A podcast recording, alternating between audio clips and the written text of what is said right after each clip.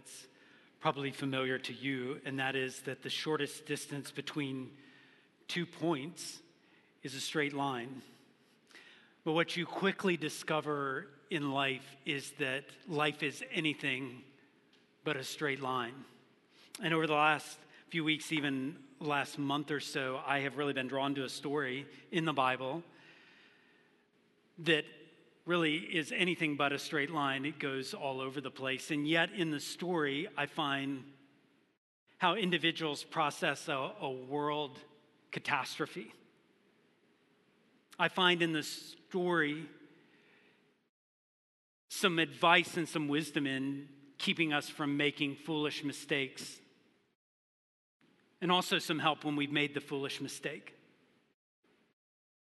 I find in the story what we do when we are victims of injustice, and also how we confront the fact when we are not the victim but the cause of injustice. How do we process things that we can't change? And what do we do about the things that we can change? And it's the story of Joseph. And the story of Joseph is anything but a straight line. Story of Joseph is going to take us in a lot of different places. In, in some ways, it's, I was thinking about it, it is like that movie I could watch a hundred times and not get tired of. I don't know how many times I've heard the story of Joseph. But there are still scenes in it, there are still plot twists, there are still lines and quotes that come out of it that make me appreciate it even more when I know what's coming, when I anticipate exactly what's coming. I want us to approach, so over the next several Sundays, I want us to approach this life of Joseph, this biblical character. I'd like us to approach it as, as a meal that God is going to use to feed us spiritually over the next several Sundays.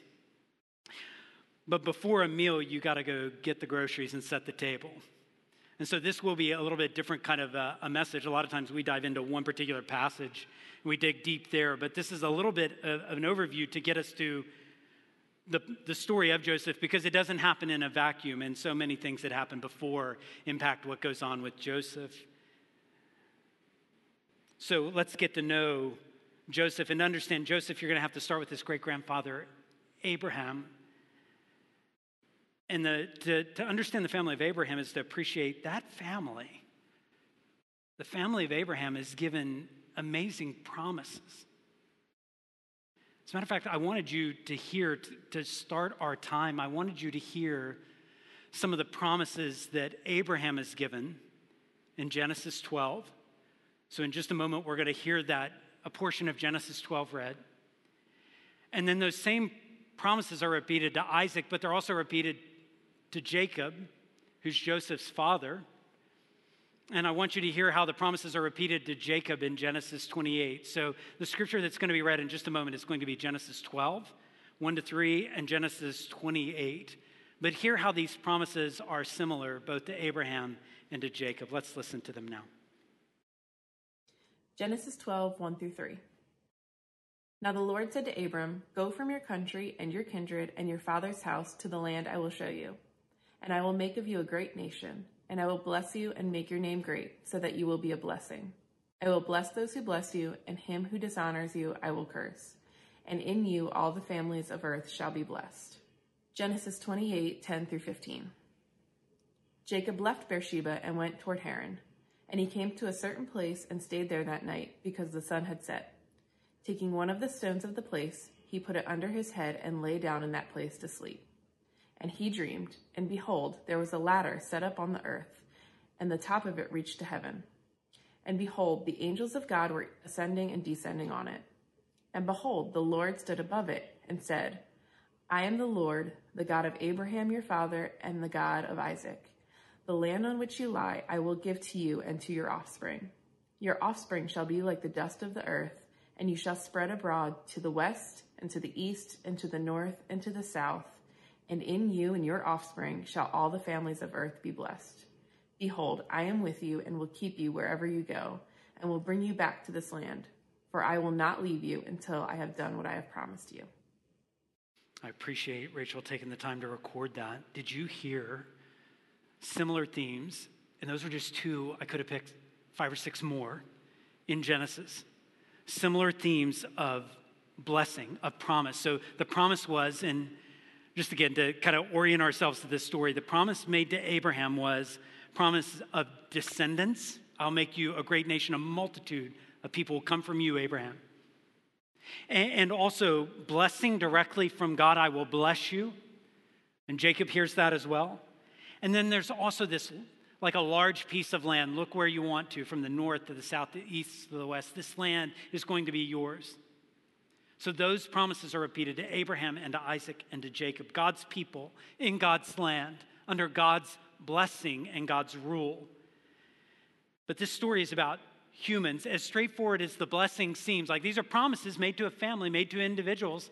That seems so straightforward, but as straightforward as that is, we're dealing with humans, which means it is going to be anything but straightforward what happens with each generation after Abraham is things get more complicated and the family dysfunction grows. So by the time Joseph is born, he is born into a very dysfunctional environment. So you have family dysfunction growing, but you also see again and again in the book of Genesis, as well as the whole Bible, the persistent grace of God to the undeserving. So, can we start just even with a little bit of background? And because this will help us understand Joseph, can we start with his great grandfather, Abraham? So, Genesis 12, you heard Rachel read those promises made to him. But here's the major prom- problem with the promises given to Abraham He's promised you're going to have like a multitude of great nations going to come from you, but he and his wife, Sarah, cannot have children for decades.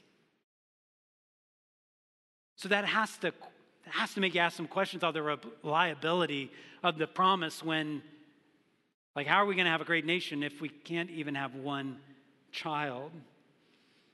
But the Lord is near to the brokenhearted and saves those who are crushed in spirit. The Lord hears the prayers and the desires of Abraham and Sarah. And eventually, in his good plan, he has a child born to them, Isaac. And you're probably familiar with that story, but Isaac was only born after decades of heartbreak, painful circumstances, and Abraham trying to like make things happen on his own. And the consequences that come as a result of that, it really didn't work out well. So Abraham is promised to be the father of a great multitude, can't have kids for a while. Finally, Sarah delivers a son. But we're talking about like major promises, a great nation, and by the time Abraham is gone from the scene, we have one son of promise named Isaac. But then that's Joseph's grandfather, right? Isaac. And there, he receives those same promises as well. Blessing and land and descendants are going to be yours and your family, Isaac. But here's the problem that Isaac deals with is that is his family breaks apart. There's such deep division in his family. So Isaac Joseph's grandfather and his wife Rebecca have twins. Again, you, you're probably familiar with some of these stories, but let this be a reminder to it, or it may be new to you, but the story in Scripture says Isaac and Rebecca have twins, Esau and Jacob. And here's the problem Isaac has a favorite twin. He loves Esau. And Rebecca has a favorite twin. She loves Jacob. And the story is just ripe for problems. As a matter of fact, their favoritism actually ends up blowing up the family.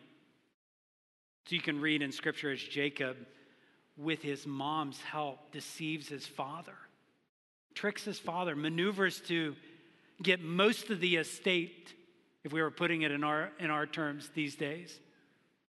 And estate battles are ugly battles, if you've ever seen them. So you can imagine what this does the, the division, the bitterness, the emotional resentment that this escalates in a family when you've got mom and dad who have picked sides and you've got mom helping to trick dad. I mean, this is, this is not good, not a good situation. So much so that Esau, the older brother, desires to kill Jacob, and Jacob has to escape. His mom says, You better get away. So we got the promises, yeah, to Abraham and now to Isaac, but at this point, Jacob, who seems to be the, the son of promise and blessing.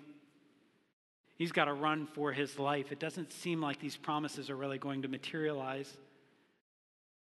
Which again brings us to not just the great grandfather or the grandfather, but the father of Joseph, Jacob. And if you think, like, okay, this is what Jacob's going to do with all the family dysfunction, he's going to get away from all that mess. And he's going to be free from all that mess and start on his own and build his own family and do it in such a way where there's not a lot of drama, not a lot of problems, not a lot of complicated family dynamics. If you expect that, then this story doesn't go anywhere near like that. Again, let's remember, let's remember Jacob's relationship with his dad. Remember his dad who he tried to trick? I can't imagine that relationship really going that well most of the time and he wasn't the favorite anyway. And his mom, I mean, there's just all sorts of complicated dynamics. Do we, do we appreciate those? Because we have to, to to know where the story of Joseph is going. You could say, well, okay, so Jacob's relationship with his dad is not great, but how's his relationship with his wife and with his kids? And that's where the complications just start to get exponential. So, again, I'm, I'm not assuming this is brand new story to, to most in this room, but th- think about Jacob. So this is the story in Genesis, and we're covering a lot of chapters here, and I'm trying to summarize, leaving a lot of things out. But the custom of his time, Jacob found a distant relative named Rachel, and he loved Rachel. He loved her so much that Jacob agreed with Rachel's dad to work for Rachel for seven years to marry her. He, he would do that out of the love that he had for her. And he does. He works for seven years, only at the end of that seven years to be in one of the, the strangest stories in Scripture. Like at the wedding, he actually doesn't marry Rachel, but he marries her sister. And, and Jacob's father in law now says, No, no, we do it different here. So you have to marry the firstborn, which is Leah. And, and then you can also work another seven years and, and marry Rachel.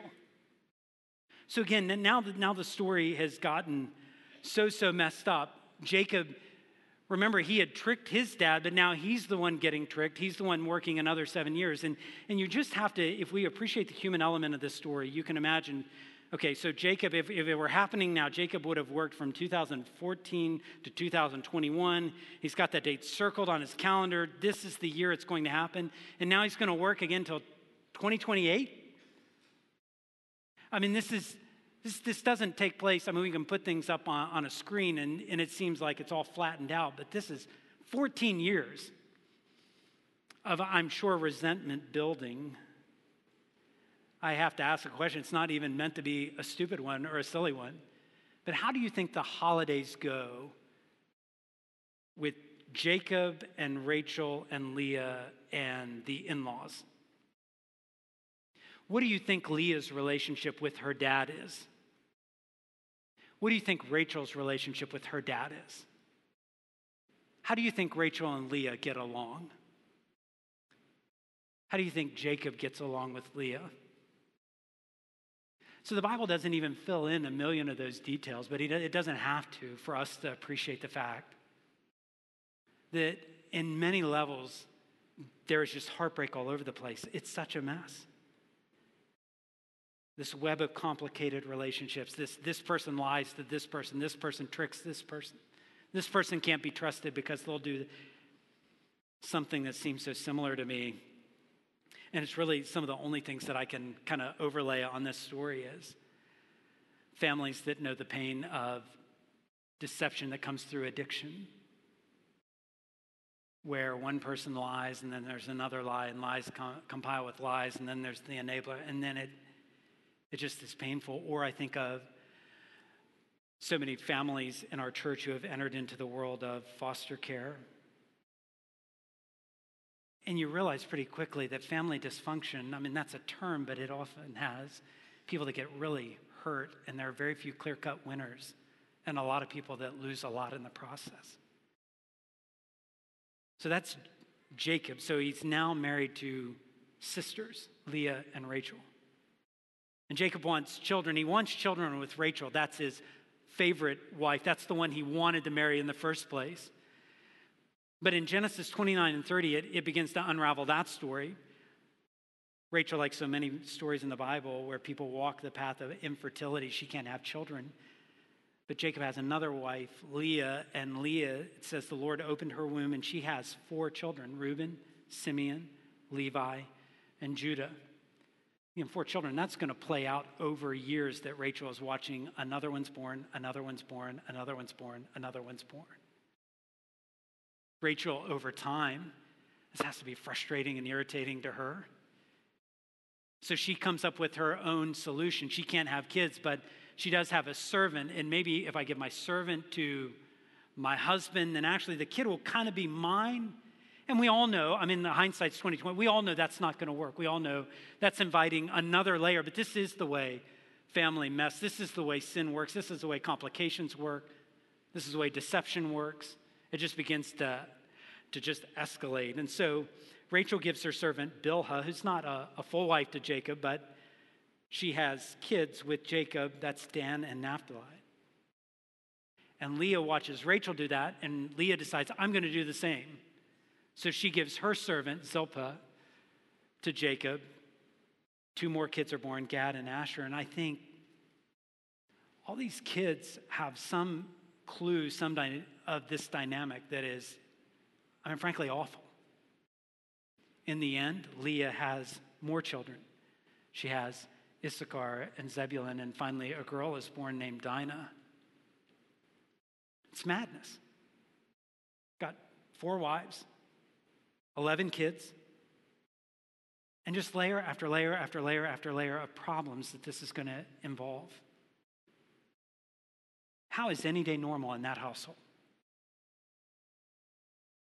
How many years are going to go by where they're just all going to have to sit in this mess, which is, I think, important for you to realize and important for me to realize that sometimes family mess gets so complicated, it does take a while. This isn't any excuse for poor choices and just kind of living with all of it, but it does help you recognize it takes a while to untangle things like this. And this is no, this is going to be no exception, right? In the end, God, God does intervene and give Rachel, gives Rachel a child. And that child's name is Joseph. So Rachel finally has, has her child, and there's a sense of relief. Okay, finally, this child is born, and it's relieving and yet more complicated. And Rachel actually has one more child, and that child's name is Benjamin. But in a heartbreaking part of the story, Rachel dies in childbirth, and which means Benjamin and Joseph now are going to be raised without their mother. They are going to have three stepmothers. I mean, it, it's how much, how must that have broken Jacob's heart? So, in all of that, I mean, that's the, the family dynamics. In all of that, you have to ask, like, I wonder where God and Jacob are in that. What is their relationship? And that doesn't even get any easier to navigate. Because as I read the story, and you're welcome to read kind of in the Genesis 20s and 30s, you're going to read a good bit of the story of Jacob. Jacob's so complicated. So at one moment, it's like he's this high stakes gambler willing to risk everything and make like for big returns. He's kind of like the person that you think, man, he's going to have a, a hefty bank account, but he's also going to probably just leave a lot of wounded people in his life. At times, that's exactly what Jacob seems like. And then, yet, at other times, Jacob, there's another side of him. Yeah, the heart is deceitful above all things and desperately wicked. We know that. There's another side where he's receiving promises from God. He has visions of God. I've, I've never had visions directly from God, and, and Jacob had. He wrestles with God, it says in Genesis 32. He makes vows to God. He makes these solemn promises to God. He speaks of God. To, to hear Jacob talk is to hear him talk about God. So God's not absent from his life at all. He builds altars to God in Genesis 35. He is even renamed by God, gives him a new name. says, You're not going to be called Jacob, you're going to be called Israel. You're going to be a prince, not, not a deceiver anymore. Jacob's children encounter God and his promises through him. That's Again, that relationship with God is a complicated one. So I, I, say all of this to help us appreciate by the time we pick up the story of Joseph, Jacob has had multiple encounters with God. Something's happening with him. He's gotten promises from God. And those promises go back to his father and his grandfather. But Joseph is a teenager, mom is dead, three stepmothers. He's the favorite, which is good news, except for his half brothers hate that fact that he's the favorite. Strained relationships wherever you look. And by the way, the brothers of Joseph, it's not like they're the 12 apostles or something wonderful. So much, so much messed up in their lives as well. What could possibly come out of that? What could possibly, what good could come out of the story of Jacob and Joseph? When you have sexual sin, when you have failed marriages, when you have heartache and infertility, when you have loneliness and death, when you have betrayal and jealousy, when you have rage and you have destructive patterns, when you have lies and prolonged de- deception, when you have disappointment, when you have foolishness, when you have family meltdowns, when you have hypocrisy, what good comes out? So, all this today is really not for a history lesson. It's not just for a history lesson, but for us to realize that this is the kind of family, these are the kinds of individuals that God is going to choose to, to use and to work in. So, I, I don't know the family backgrounds in here. I don't know all of them as well as I know mine, as well as I know, like, my own four half sisters and two half brothers and all the family dysfunction that runs up my family tree. But I do know that God works in families and individuals where there's a, a, mess, where things are complicated, where things are disturbing and painful and wicked and wrong. And this might be a season of reckoning for all of us in that like, this is not a place, church is not a place. The people of God, we're not a people that have to pretend and hide and act like there's not things in our past that have shaped where we are. I mean, we, we can recognize that. We can, we can see that. We can understand these are the kind of families that God works with. And, and this affects us, doesn't it? It's not a straight line. Jesus said that those who are well, those who are healthy, they don't need a doctor. But those who are sick do. He says, I didn't come to call the righteous. I didn't come to, to call the people that are most well behaved, who have the family, like it just all looks really neat and tidy and clean. I didn't come to call the people who were so self righteous they didn't need a Savior. I came to call sinners to repent.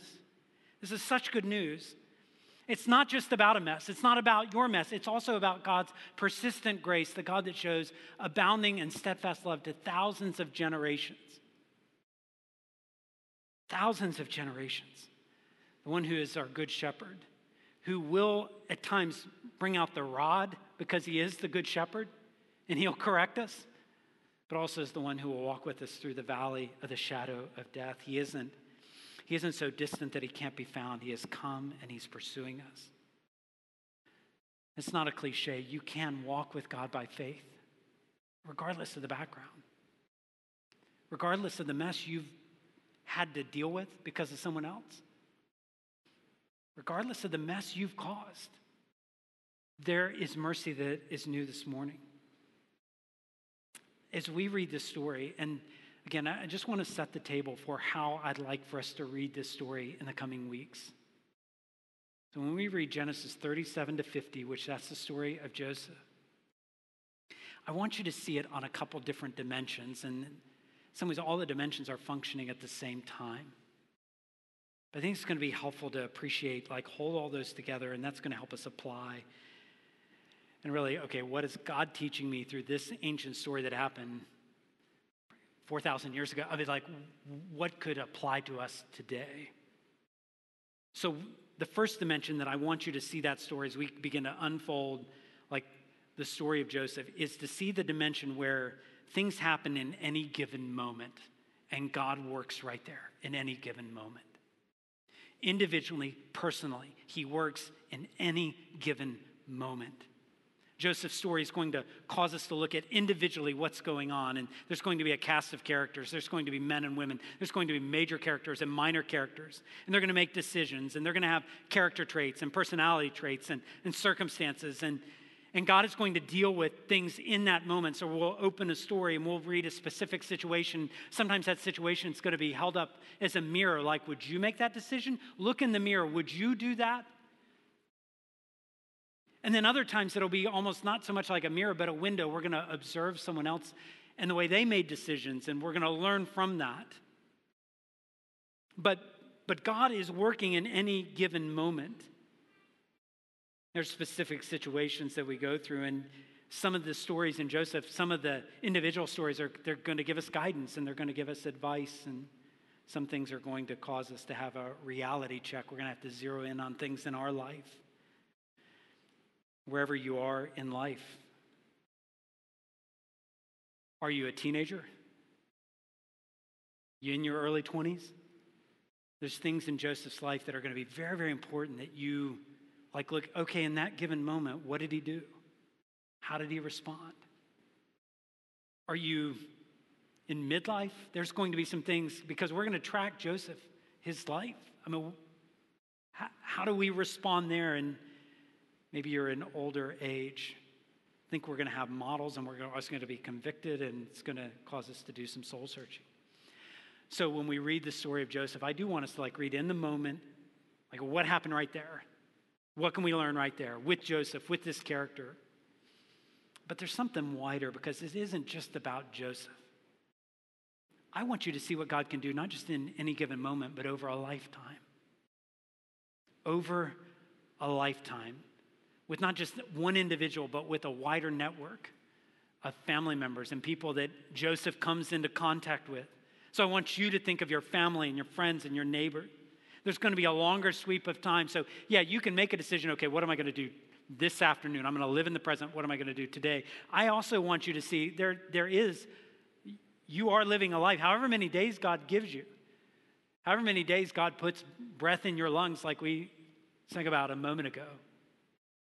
However long that is, you are going to impact family and friends and neighbors. And through that lifetime, there's going to be many dangers, toils, and snares that you're going to walk through. And how's that going to go for you? It's not going to be a straight line. Things are going to take time to develop. The thing, the problem you want solved today may not get solved for 15 years. You just don't know. We don't know. What are you going to do about that? What am I going to do about that? What about when I'm affected by others' decisions and it takes a while to work that out? What if others are affected by my decisions? What did it mean that Jacob had more than one wife? That meant something for a lifetime. What does it mean that Joseph's mother died early in his life? That meant something. For his whole life, that impacted him. What does it mean that J- Jacob's family and all his wives and kids, that really didn't blend that well? It was more mixed up than blended. What did that mean? What does it mean that Jacob foolishly played favorites? What happened in the big moments? What happened the rest of the time? when you look over a lifetime, you realize many days we don't see much like a bigger picture. It's hard to see it all in any given moment. But you back up a little bit. Realize a lot of days are going to seem pretty normal. You're going to do your job, fulfill your roles, try to love your neighbor, try to love God with all your heart. I, I think it's important that we back up a little bit and see like all these little things contribute to a bigger picture in life. See, when you track the story of Joseph, you see grace for past mistakes. You see a reset where the past sins are dealt with and not passed along. You see reconciliation for major messes. You see a family coming together. There's no guarantee of that, but you do see a family in the end coming together even when they had been so torn apart. I, say that because we need to have this faithful endurance Ogletown's a church where there are people that are in their 90s and 80s and 70s that call Ogletown their church home. And God may be working things over your life so that right now, in the last years of your life, you don't become bitter and cynical, but you have the peace that Joseph seemed to have as he entered into the late stages of his life. Or maybe God is working right now in in this period of time, or maybe you're a teenager wondering, like, where there are some significant life decisions you can make right now that could endure over the long haul and take you deep with the Lord over the long haul. There's one more dimension that's easy to forget because I can see like my moment, I can see like, well, I want to live my life well. But then you back it out one more level, and maybe the easiest to forget, yet the most important dimension is throughout all time. What is God doing there? Surely that matters. Surely it matters, not just like this Sunday in January. And surely it matters not just like however many decades my life occupies, but surely there's something even bigger than that.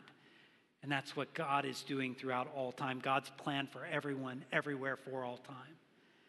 And that, that unfolds over centuries. That unfolds not just over decades. That traces back to like Abraham, but it goes back even further. And it, it, certainly goes to Joseph, but it goes much further forward than that. That scale is almost impossible to fathom. Joseph's story reminds us like you can't just even look at like Joseph's lifetime because Joseph's lifetime sits like right in the middle of something very, very important, God working a plan over about 400 years, where Abraham, Isaac, and Jacob get these promises like you're going to inherit a whole land, but there's only like one one man to occupy the whole land. How is that going to work? He could be wiped out in an afternoon by a tribal warlord or something. By the end of Genesis, by the time you pick up Exodus, it's not just one man, it's hundreds of thousands. And it is a great nation at that point. And what sits right in the middle of one man and a great nation? A great nation ready to occupy the land God had promised. What sits right in the middle of that is Joseph, that story. So God is working through Joseph in prison, in a palace, in family dysfunction, in reunions and reconciliation, to do something that actually had a 400 year scope and much beyond that. When you start talking centuries, when you start talking the big plan of God, though, you are quickly going to not just get to Abraham, Isaac, Jacob, Joseph. Quickly, you're going to have to get to like, what's the point of all of it? And the point of all of it, the center character of all of the Bible, is not going to be Abraham. It's not going to be Joseph. It is going to be a family member of theirs named Jesus Christ. See, God is doing so many things. We don't always see the layers, but God will use this family, one of their descendants, in the fullness of time to bring the Messiah into the world. It's amazing. And you see echoes. See, when I read the Joseph story, knowing Jesus has come, I, I hear like, oh, there was an anticipated son being born. And I hear that differently when I know, yeah, there was a greater son that came later. When I think of how that son was loved by many, but hated also by many and betrayed by his own. When I think of Joseph experiencing the presence and favor of God, I think no one had that more than God's son Jesus. When I think of the vindication and power that Joseph enjoyed, think of Jesus' vindication and his power. The forgiveness extended to his persecutors, the rescuer of the world. I mean, we're hearing echoes and rhymes of the story of Joseph, and we see, like, oh, there's a greater story than even the story of Joseph. You zoom out far enough. And we actually look at Joseph a little bit differently than even Joseph experienced because we look through the cross, through Jesus Christ, through the central character of the whole Bible we look and we realize we have something that Joseph even didn't even have. We have the pouring out of the Holy Spirit. God with us, Emmanuel. We know what God looked like because we've seen Jesus. We know his nature. We have assurance of forgiveness. We have the hope of a new creation, and those things profoundly shape our lives. So, as we get ready to kind of move into the story of Joseph, I am going to tell you life is not going to be a straight line. My life's not, your life is not going to be a straight line. But by faith, however that path winds, you can still you can still walk with God. So can I pray for us and ask God to open our eyes to maybe give you hope that you haven't had in a while? That whatever mess you even brought into this new year, God's mercies are new and fresh, and God knows exactly how to work through complicated situations. Let me pray for us, all right? Father, thank you for time to get an overview of several chapters. Thank you for the reminder that it is not it's not about trying to get things just right so that you'll be happy with us. Thank you for the grace that you give to us. I pray for the person that really doesn't know what to do and where to turn. I pray that this story of Joseph's life may have such an impact on their life, it would, it would change the direction. So you can do all that and so much more. So we ask for you to teach us and to give us hope through your word. We ask it in Christ's name. Amen.